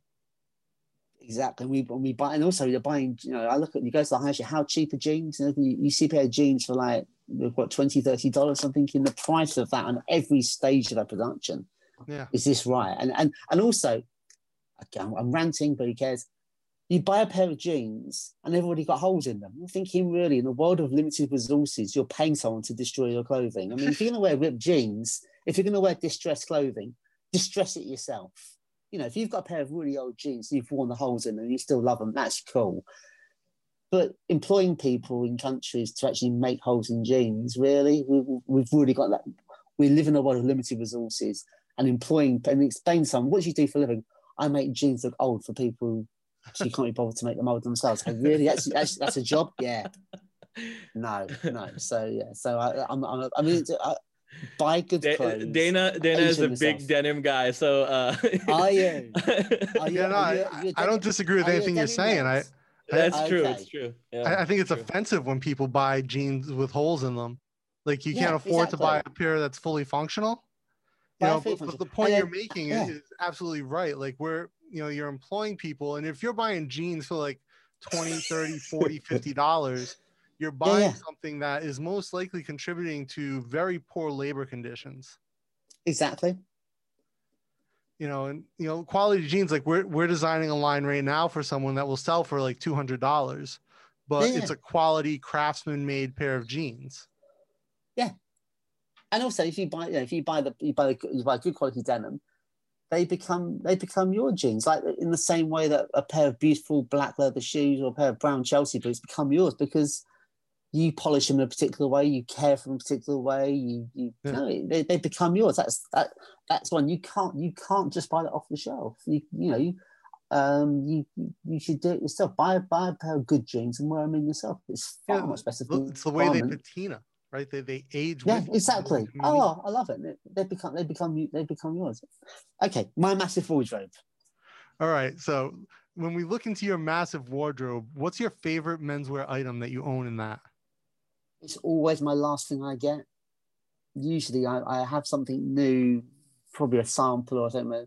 So I'm always it's sort of like your it's like your baby. So at the moment, I picked up. I had a, an overcoat made. We do we do a very small overcoat collection for Kit Blake, um, and it's a proper sort of like 1930s great coat with massive lapels. Lapels that come beyond the shoulders. It's got a back belt. It's got a back pleat. It's got pleats in the back with buttons in it. It's proper big deep cuffs. And so I had it. Blake back... has an overcoat line too. Yeah, we have an overcoat line. We do. We even do. We do. Um, we did a, when we launched, we did overcoats, waistcoats, and blazers. We focus now on trousers and, and expand the trouser range. So blazers and waistcoats are on a hold. They might come back. Overcoats, I just love a great coat. I love a great coat and I love a great coat because you can just there's something about okay living in living in London. You need, we need coats. It's a cold place to live, but slipping on a great overcoat it, a massive collar, you can pop the collar up it just feels good. It's a lovely thing and a proper, proper overcoat. And uh, anyways, I had one made as a sample, and it ended up. I can't say the the, the, the television show or film it's been used for, but by chance, but during lockdown, in the first lockdown, a film costume director got in touch with me and said, "We need an overcoat you know, because of lockdown. We can't get one made because our tailor's on furlough. What can you do?" And I said, "Well, have you got anything to help me with?" And I said, "Well." you got my overcoat you can borrow. so I've lent it to a, a TV show, which I, am under uh, an NDA. I can't say which one it is, it's coming out in the autumn. But the great thing about it, it's a tw- it's like a it's an alpaca. It's a pure alpaca tweed, beautiful. It's been really worn in a bit because it's been obviously used for filming. So it's got it's almost like it, it has been broken in for me, and I absolutely love it. And I, I put it on, and I put it on over everything. And It just, I just feel good in an overcoat. Wearing a great overcoat with deep pockets and yeah, a lot of swagger. So that's that's my that's my current favourite. But I have lots of you know. I, I, I still get nostalgia about some of my older clothes and things. I, I've still got a pair of Edward Green shoes I bought in 1993, and they're still going. Nice. And yeah. Oh, it's probably on its like sixth or seventh resole and it starts off being factory repaired and I took it locally and but again it's like you were saying about the jeans that patina you can't buy that you can't yeah. you know it's you know you can I mean there's some fantastic patina artists I mean some of those guys on the on the shoe shining in front are just geniuses but it isn't what it isn't mine my one even the little scratches that used to annoy me I like now because they're my scratches and yeah, uh, yeah. So yeah, so probably my first pair of really good shoes, my Opal Greens, pair of cherry, sort of chestnut red, black uh, full brogues, which I adore. And then so my oldest, oh, sorry, my oldest, my newest. That's quite cool. So my oldest piece of clothing and my latest. But hmm. don't tell the other things I've got. Don't tell everything else I've got favorites. now we were talking about denim earlier. Is it ever yeah, okay? I've, I've, I've, got I've got to tread carefully here because I hear you're, you're a bit of a denim head, so I'm gonna, I'm gonna be very polite about denim. no, it's okay. It's okay. But is it ever okay to wear denim on denim on denim on denim, i.e., the Canadian tuxedo? Is it okay to wear denim on denim on denim? Well, you, you need to ask me the first question. Is it okay to wear denim? Wow! Wow! Let's break this down. yeah, actually, I think Mr. Controversy fine. over here. yeah, I think it, I think it's fine. Have you seen Have you seen Donnie Brasco? Yeah. Yes. Okay. The Johnny Depp scene, movie? Yeah, the Johnny Depp movie with Al Pacino, and he's teaching to be a wise guy, and Johnny and uh, Johnny Depp turns up wearing jeans. And what's he say to him? Get a pair of fucking pants. This ain't a rodeo.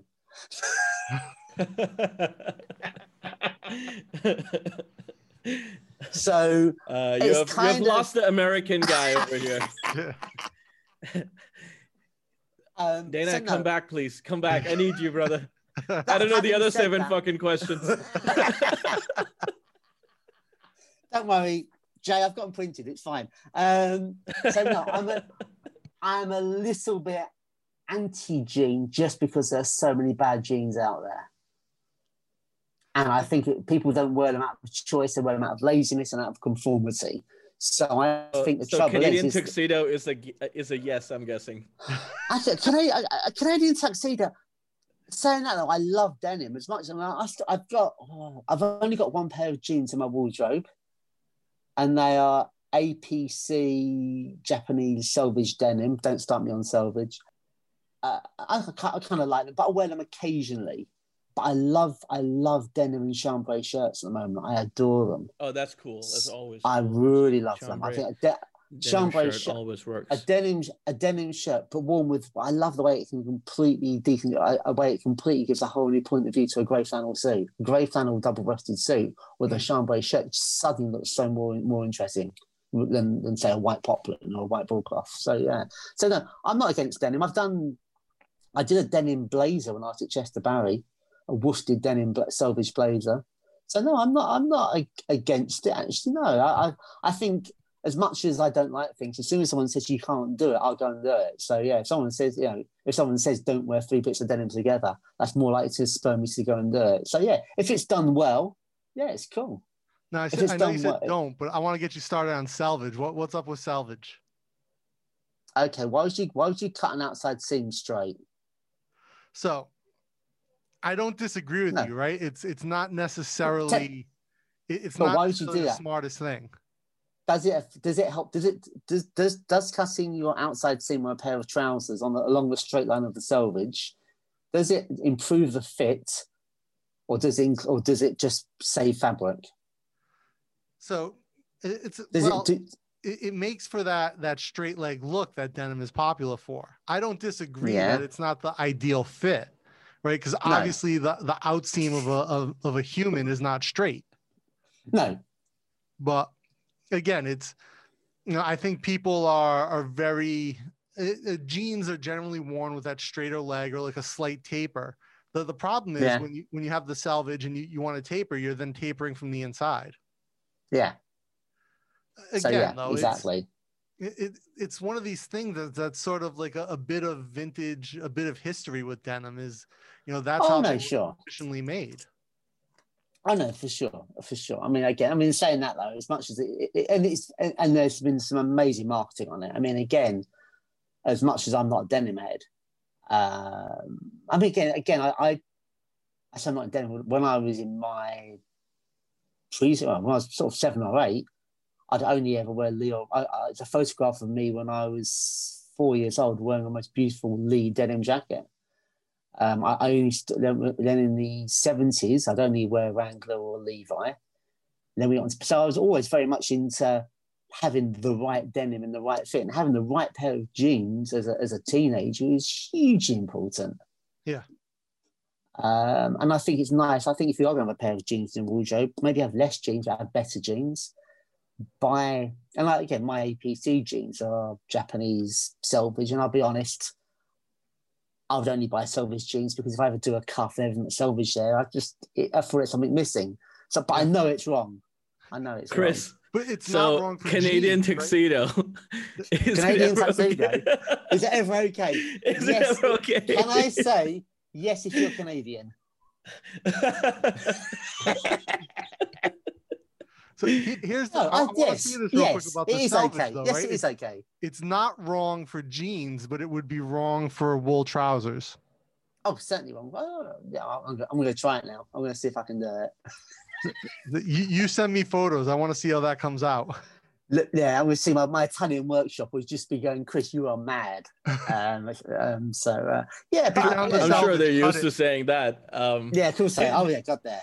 Do, do do they do they cuss you out sometimes when you ask them to do something crazy? Or well, Oh, your, no, your oh, no. clothes are pretty Oh, no. classic, anyways, right? Yeah, but what? Yeah, but you got to think. I've been. I've also incorporated a lot of traditional English details to them. So for the last ten years, I make most of my. I've been. I've done a lot with the south of Italy, but I've been giving them a Savile Row aesthetic and, a, and lots of Savile Row details. There's things we do that they don't do, which seems simple, but if that's not how. You, if that's how your workshop's set up, it's a pain. So Is things any? like can we have one example? That's very interesting. Absolutely. Okay. Uh, check matching. We were uh, in Savile Row, in top end Savile Row. We matched the check from the lapel to the chest. Um, I used to work. We when I worked at Chester Barrie, we worked with a guy called Edward Sexton, who's an absolute legend. Again, another Yeah, mentor absolutely. of mine from the Tommy Nutter days, and he helped me build the collections together. And he was saying, "You should match your check on the lapel to the chest." Go, you can't do that; it's impossible. No, it doesn't. That doesn't happen. And then the workshop were like, you, you can't do this. And then they found that they could do that. And once you've seen it being done, you can't go back.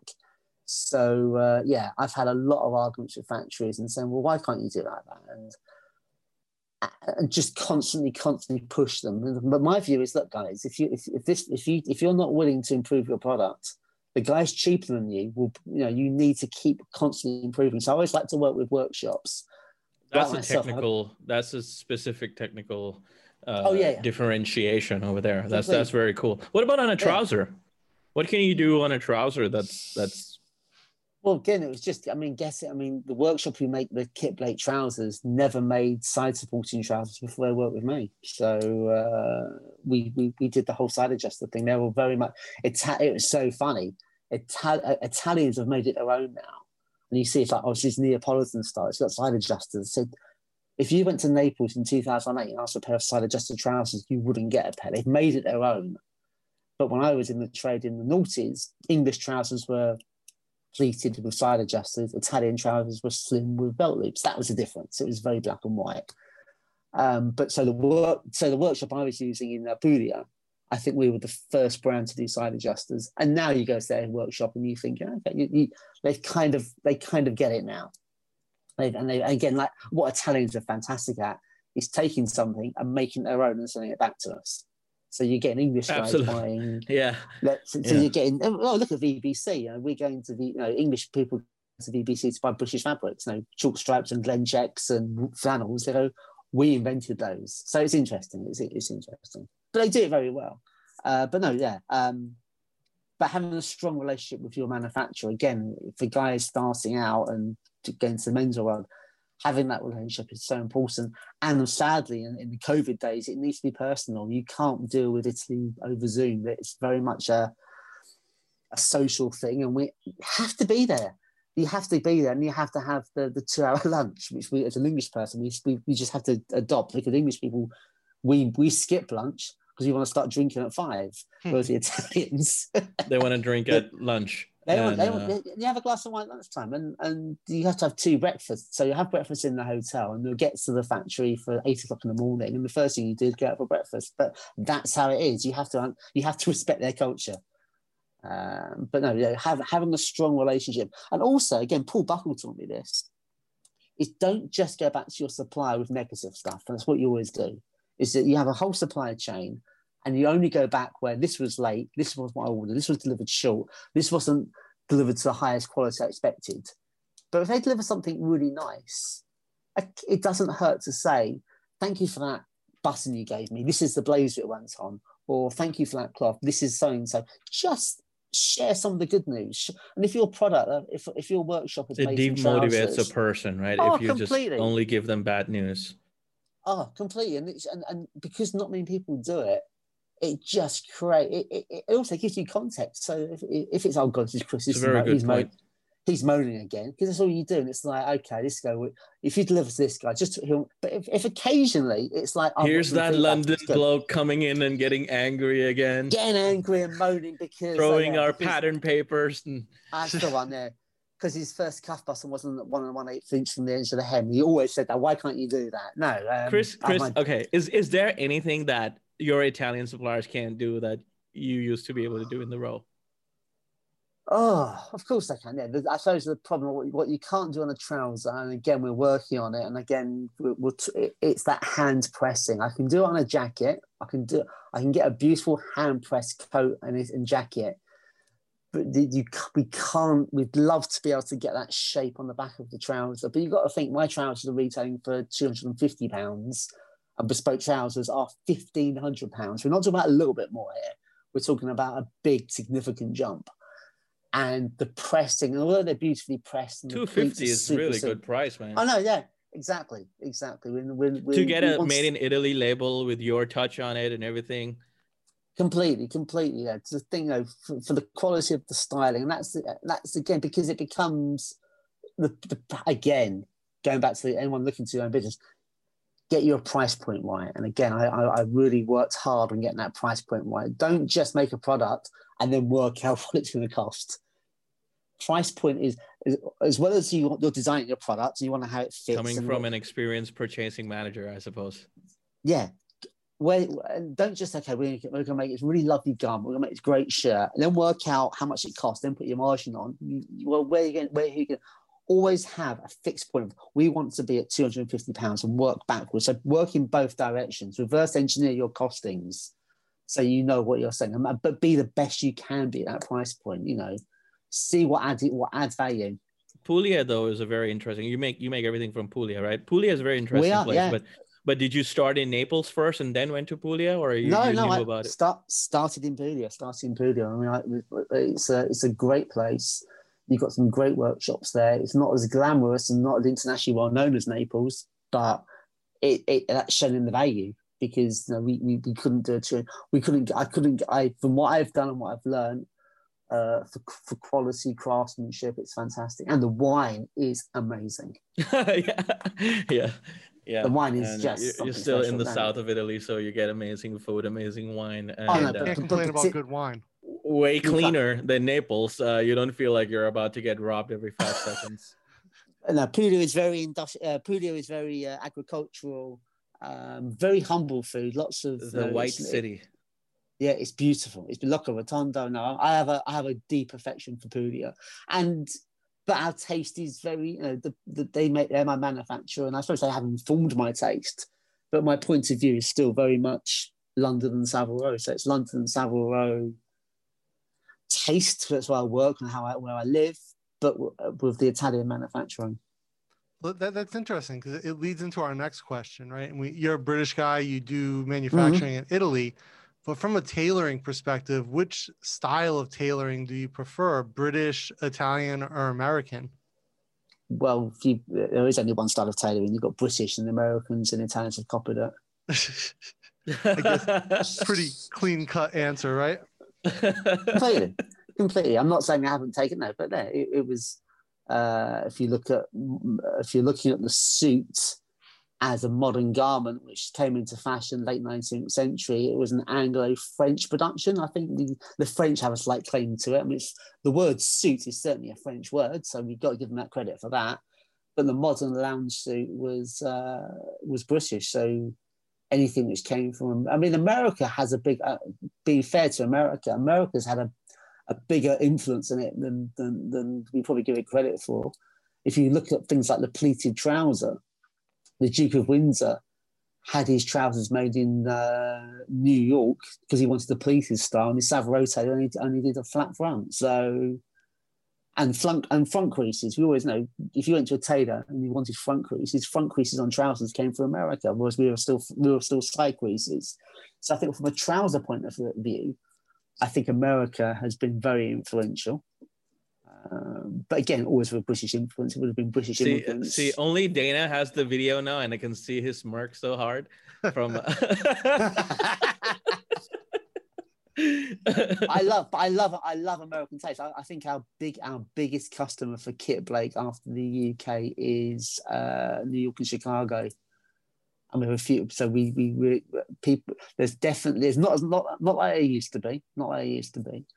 Uh, there isn't that, but there is still a, a love affair for English tailoring in America. But the Italians are, are, are, are, far better, are far better. Their brands are far better well known than ours are in, in a shorter time. So uh, no, I, I love. I, love, I also I put French in. I love. I mean, Cifonelli. Oh, stunning, stunning, hmm. stunning, stunning absolutely stunning, So yeah. yeah, so I like. Yeah. I like, and then, yeah, and then some of um, so again, I've, I've never been to Japan, but I see it on Instagram. I see some of the work, some of the Japanese tailoring is just exquisite. Very meticulous attention. Yes, very meticulous, very good attention. So I and I, I, I, like all of them. And I also what about Korean? Have, have you ever ever seen Korean tailors? I have not seen Korean tailoring. I grew up uh, as a, uh, in my twenties in an area called New Malden, which is known as like Little Korea. So I'm I'm familiar with the food um, but um, not not the tailoring. I'm sure. I'm sure it's very. There's very a huge tailoring scene over there. There's a huge I'm sure. scene. I made, I'm sure it is. Made a I made a yeah, suit in quite, Korea quite from a guy who's four foot now. tall. Yeah, yeah. No, no, no, no. no. So I think again, I think. Um, but no, I, I like all styles of tailoring, and I, and I like to mix it up a bit as well. I mean, I, I, I but I, I, do find it quite funny when you hear about oh British tailoring. You know, the, the, the answer you see on the internet is that British tailoring is very heavy shouldered and rope shouldered, and it's come yeah. from military backgrounds. So and Italian, Ita- and Italian tailoring is very light and soft. And thinking, okay, okay, but then you look at books in the eighties, and it talks about Italian tailoring being uh, very built up shoulders. And, and the British have been making unstructured tailoring for as long as they've been making tailoring. If you look at school blazers from the from the twenties, they weren't fully structured; they were unstructured. I think I suppose like if people see an Edward Sexton suit, they're gonna think that's very structured, but then oh, no. you really oh, hold it, it's really light. Oh no, oh no, oh, completely. And again, the idea that structured tailoring is uncomfortable, not at all. I mean, my most comfortable garment I've got is a fully structured 200 gram seersucker, but I had it made structured because it sits away from the body. So the idea of structuring is English, it, it, unstructured is Italian is, is is is not true. Italians do some lovely structured tailoring, and the British what the British always we always did wrong is we never refined our unstructured tailoring. Our, un, our unstructured tailoring was always a bit clumsy and a bit doesn't fit too well because it's a weekend throw-on jacket. What the Italians did is they refined it. They took something like they have with a lot of clothing, like a denim shirt or preppy style. They take something which is quite utilitarian and then refine it. And that's what they did with unstructured tailoring. They made it they made it a bit more form fitting and they put shape into it. Whereas our unstructured tailoring was a little bit like a sack that's there. So I, I, like I like I like all saving, but obviously my heart is in London. Yeah, Cl- clearly. hey, now, hey, Dana, don't don't push it. Don't push it. He said nice things about Americans, so take, take it as it's given. No, no, you know, oh, no, this is the nice thing about it. There's no right or wrong answer to that. It's what he oh, likes most.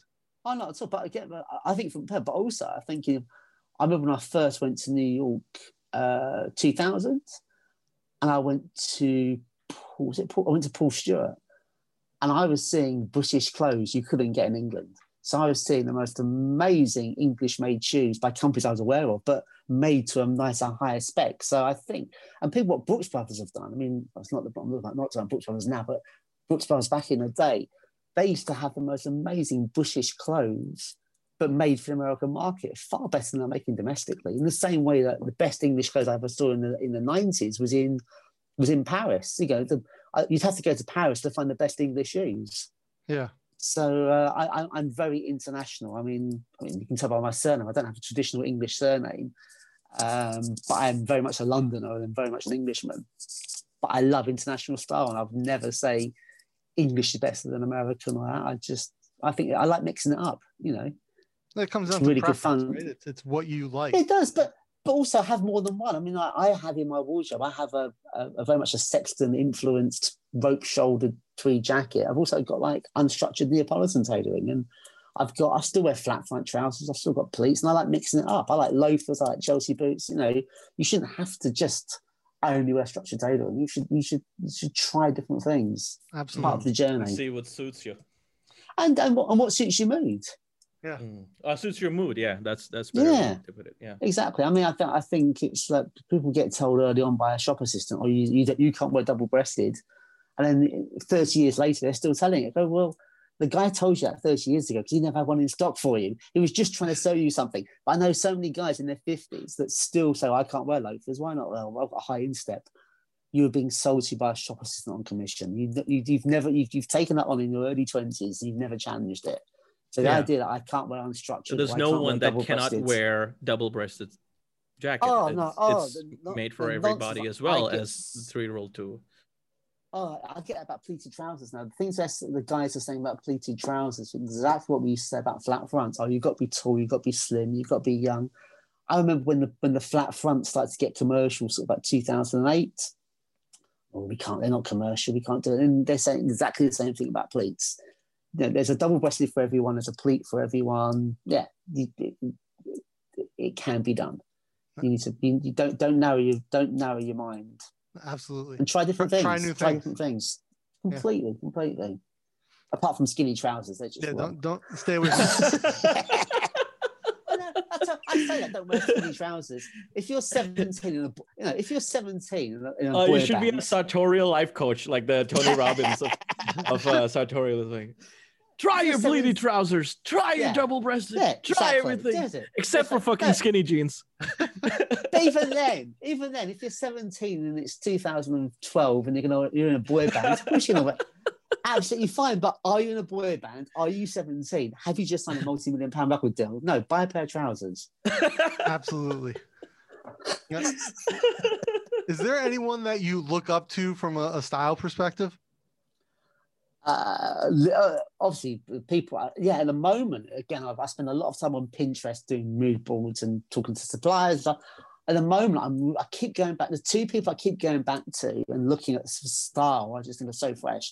Charlie watts the drummer of the rolling stones. Now he wears the most beautiful he goes to Chis- i think he's tailored Chiselborough and morgan who are an amazing bespoke tailor on savile row. But he always looks so comfortable in his clothes and he, he has a certain enjoyment about them um, but also, he wears a t-shirt so well, and I think that's amazing. When he plays the drums with the Stones, he wears like a navy crew neck t-shirt. I've never seen a navy crew neck t-shirt look so elegant, and it's that. Uh, so I'm really into Charlie Watts' style. Really love his style. I think it's an enjoyment of the fact he loves he so elegant. I did not like now when you say Rolling Stones drummer. Uh, I, I just googled this and uh, oh yeah, it's, yeah. it's so yeah. unexpected. He looks like Sir David Attenborough's slimmer version, oh, no. but then like it looks he's, so elegant. Uh, I thought, it, yeah. He's yeah, and again, he's not. You know, he's a he's a very slim guy, very slim Hmm. Uh, but he's uh, he, he he wouldn't say he looks like a model. It's no, he's, he's got a very good look. He's a handsome guy, but he's not naturally sort of a, a, a, he's not David Gandy. He's not a, a Johannes Huebl, but he always looks so elegant and he just loves his clothes and he always looks so comfortable. He always looks so comfortable. And I love and he loves his collar pins. But again, it was just when you look at someone a lot, but then you look at then, then I happened to notice the photograph of him drumming in a, a navy t-shirt. I went, you still look elegant and that's yeah. really inspired Very me. Very clean look about him. The elegance can just be a navy, a, a beautiful, well-fitting navy crew t-shirt. Is it can be the most elegant thing you can wear. And, and again, so I'm really to Charles. And the other guy, also in the music industry, is uh, Andre 3000, the guy from OutKast. Oh, yeah, from OutKast. Ah, again, a lot of the stuff he, he had his own. Uh, a lot of the stuff we're seeing at the moment you have different layers to yourself, Chris. I did not expect you to prick under no. 3000. Oh, fantastic. Uh, he, has a, he has a real, again, how he dresses, how he puts his looks together. He is very informed. And again, he really enjoys his clothes. And I think that's something I always like about someone. Someone you can tell someone who loves their clothes and dresses themselves rather than someone who's been told to wear something or who wears it because he can afford or he like or he's buying his like he really loves his clothes. And he and how he dresses now, how he is dressing oh, going back 10, 12 years with like the polo shirts and the Chelsea boots looks so on trend now. He was like 10 years too early with that, that look. Uh, some of the polo shirts that Rowing Blazers are doing at the moment, that sort of like 1930s retro sportswear. He was all over that. He was wearing cricket sweaters and bow ties and, and pleated trousers and collar bars. He's, he's, and he's just got such a lovely style about him, but he just enjoys it. And I believe how he's the I creative tell, director now for uh, Trenton. Is he? Yeah. I'll have to. I'll have to do. I have to. But I'm a big, big fan of his. I mean, there's. a lot. I mean, obviously, all the classic movie stars. I love Fred Astaire, Cary Grant. But at the moment, those two people in particular seem to be the ones that excite me the most. And then in real life, uh, my father always, always dressed well. He was. He, he wasn't a suit and tie man. He was a, he was a, a taxi, a, a London black cab driver but he always was well groomed and he always looked smart. Whatever he was wearing, he always looked smart. He still does look smart. He never he never let it go. He never got to that stage in life where it became too much an effort. He always was nice. well groomed and, well, and wore clean clothes and polished shoes. Fantastic. So yeah. Is there anyone like new in the menswear game that that excites you? Oh, I do. I, I do like some of the. I think the the, the generation coming up. Are, I mean, I think some of the 20 somethings are really exciting. I love it. I, I, I, think there's a real scene to it. I mean, I, I hate millennial bashing. I won't do it. Um, but no, I, I, I, I think the guys at Anglo Italian, I think what Jake does oh, down at Anglo cool. Italian is, very cool. is re- a really huge amount of respect for what he's doing. The DB, the DB with the beginning, uh, looking like a shawl lapel and then, and yeah, yeah, yeah. That, that's very that cool. That super curve at the at the at the, uh, at the busting that goes super straight at the top. So yeah, it's really sort of. I love that because we get that, but for most people, it, work. I like clothes that work on different levels. So from the menswear nerds, we can say, "God, that's that's Jake's the poet for that super curve and super straight." But if he went into a a normal pub in London, he's a guy in a nice suit. No one's going to pick up on that. So I love clothes that have got those different. I, love, I love that diff, those different layers to it. No one's only people so people, you know, you can. I, I, love it when you can put together an outfit and it's really super subtle, and then you're just a guy in a blue suit and you can walk along. People, I think you're smart, but you can't. And then, then someone will say to me, "I love your pocket. That pocket that's really cool," or, how you've how your button configuration on the cuff is really different. Which it works on different levels. You're sort of communicating to people that love their clothes, but for everyone else, you're just you're not sticking out too much. That's a really lovely fine line to, to, to find. I often go over the top and go and go too dandy. but when I when I rein myself in, that's my aspiration. No, no, I, I feel like we just started the show. Yeah. Uh, it's, it's, it's going great, man. I, I'm telling you, like all your answers are so very unique from all the 30 interviews that you have done so far. So really? uh, kudos fantastic. to you on that one. Yeah, absolutely. And, okay, uh, fantastic. You know, like the part of the reason why we do the show is to learn ourselves. Yeah. And, okay. and to, to to get new information and and learn more from people that we oh no, but yeah, you ha- we look up to. You know? Yeah but you have to you have to keep always keep learning. I mean, I remember when I first started working with Edward Sexton. How old was I? How old was I? He's a 39. really cool guy. Yeah, he's a oh, cool guy himself as well. Oh no, no, the best. Uh, I mean, I left. First day I met him, I was like, "Holy okay. shit, this guy's so real." oh yeah, uh, yeah. Oh no, no. Oh no, completely, completely real. I mean, amazing guy. But I remember I met him. I was 39. I'd been head of buying at uh, Ede & Ravenscroft for a decade. So I was kind of like, you think at 39, I think I'm, I'm kind of old, I'm established. I've, I, am now head of buying at Chester Barrie. And basically, everything I knew about tailoring was wrong. I had to start again. And I didn't mind. It was really good. It was it was, it was a difficult six months to a year where I had to try and inform my, I had to sort of look at suits differently. But that's just working with Edwards. Um, so yeah, you have to keep learning. And the, but also the way he just, the way he puts himself together, it's got such such elegance, such innate, innate elegance, and such, such. But what I what really I admire about him is, as well as being a great stylist, technically he's amazing. And it's very hard sometimes to make something technically brilliant and beautiful. Yeah, you can do beautiful if sometimes you break the rules and it doesn't fit quite well, but hey, it looks fantastic.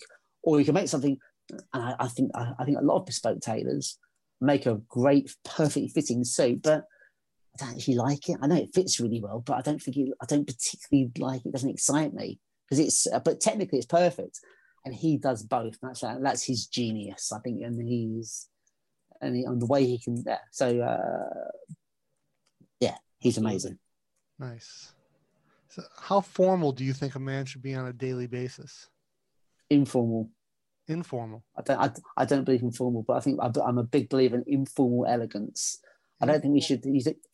Informal elegance is my absolute key at the moment. So I, I I'm wearing at the moment a, a navy crew t-shirt and some grey flannel trousers and loafers it, you don't need to be formal to be smart and i think that's at, where at 5 a.m in the morning so yeah. that's pretty formal yeah. so, so we, are, we aren't wearing pants so uh, we can't say I, I get i get really frustrated by the i mean the, obviously being covid so things are different but when you go to the financial district of london i get very upset because i get upset i get i look around and i see guys in their 40s wearing a bad blue suit and a white shirt and no tie, and it just thinks and, and the bat and like the light brown shoes, and it's like this new city, shoes. the light yeah. brown shoe, the dark blue, the bright blue suit, the white shirt, no tie, and it's like the new city uniform. And I'm thinking, well, I could wear I could wear a t-shirt, flannels, and loafers, and look smarter than you, but I'm less formal. So I think being formal doesn't make you smarter. You're just wearing you're wearing more formal clothes, but unless you're well groomed, and that's where I am at the moment. I think it's about you don't need to dress in a three-piece suit and double cuff and cufflinks to look elegant. You can you can get a great pair of flannel trousers, some beautiful suede loafers, and a, and a your a great fitting navy crew sh- crew neck t-shirt or sweater, and still be elegant, but you're informal. And I think that's what men should. That's what that's where I'm excited about menswear at the moment.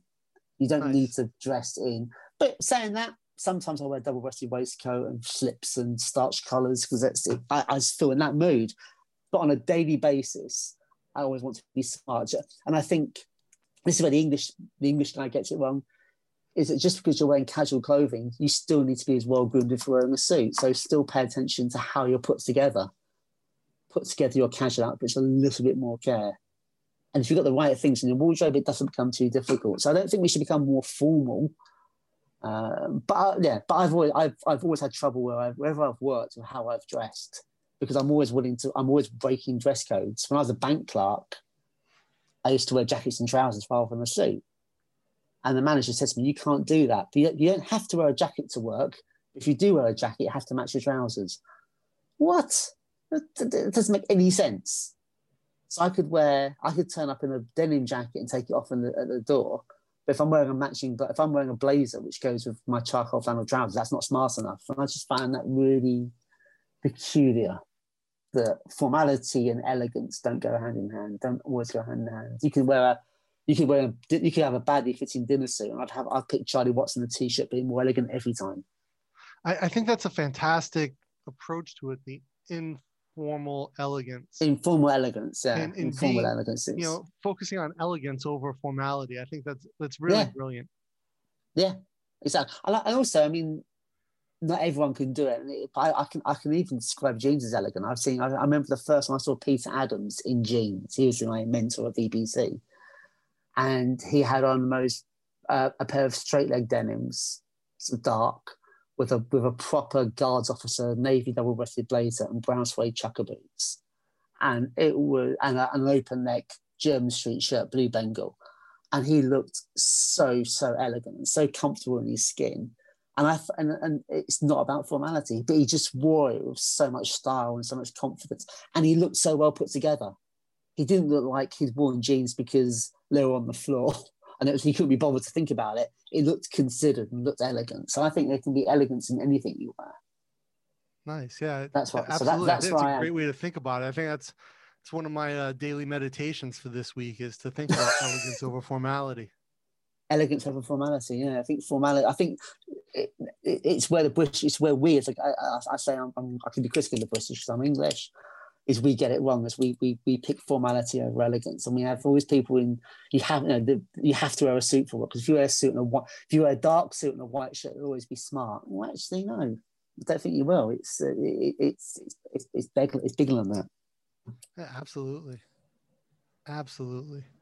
So last question we have on the, this list of 10 if you if you had a time machine and you could give one piece of advice one piece of style advice to your younger oh. self what would it be Oh, don't wear the white socks. What's that? Ever? Don't, don't wear white socks. I went through, I, I guess, I guess I remember when I was, how old was I? 13. Uh, and I and I, I, I was very much into wearing white socks because that was kind of cool. Um, so, so yeah, and I probably I, I, I yeah, don't wear white socks. Don't wear white socks. Don't wear. I blame Michael Jackson. I was a huge Michael Jackson when I was a when did when Off the Wall album came out in 78, 79 massive influence on. I loved that album. I was like playing it to death. And he wore on the front cover, he on the on the on the gatefold cover, he's got his dinner suit on and then white socks. So I thought, I've got he's cool. I want to wear white socks like Michael Jackson. Except you don't look like Michael Jackson, are you? You're, you're a 12 year old kid from the suburbs in, a, in, in, in bad white socks, and you're not. No one's looking at. Hey, it's Michael Jackson. So yeah, don't don't don't wear white socks. Would be my advice to myself. How long did you wear them for? Oh no, I got I, I, got I got rid of them quite young. I got rid of them probably by the age of I probably grew out of it by the time I was thirteen. Okay, so they had a year in rotation. I'd say about from the ages of nine to thirteen, I probably had a little bit of a white sock fancy, and then I sort of grew. I kind of grew out of it. But when I started work when I was eighteen in the late eighties, a lot of the younger guys were still wearing white socks with their suits. It was seen as a bit, a bit cool. So uh, yeah, don't don't wear white socks as the only bill. Other than that, I've taken my mistakes. It's it's all part of the learning. It's all part of the fun of trying different things. White socks, definite no go. I'm gonna say that don't wear white socks. So I was, I was hoping for some Thailand stories about the mistakes. no, God no, God no. There's a different type of sock, Jay. Yeah, no, no regrets for that, eh? no, well, no, Chris, very good, very good, man. Chris, want, thank you so thank much. You for taking the time very... to, to come by and talk to us. No, no, it's been really, really good fun. I've enjoyed chatting with you, and uh, yeah, cool. Like all good. Proper chatting with a menswear critique. So yeah. much we have learned today. Seriously, yeah, no, really good interview. Yeah, been a great episode, Fantastic. Chris. Thank you so much. Everyone, uh, Chris, where can people find you? Online, we've got uh, our collection is available uh, on the Rake okay. uh, Atelier, and we also have our own website joining soon, which will be kitsblake.com. Kits Blake, we'll, just Google Kits Blake is our label, so just Google Kit Blake and trousers, and you'll find us. Fantastic. And on Inst- Instagram, the usual stuff. You know, we're, we're easy to find.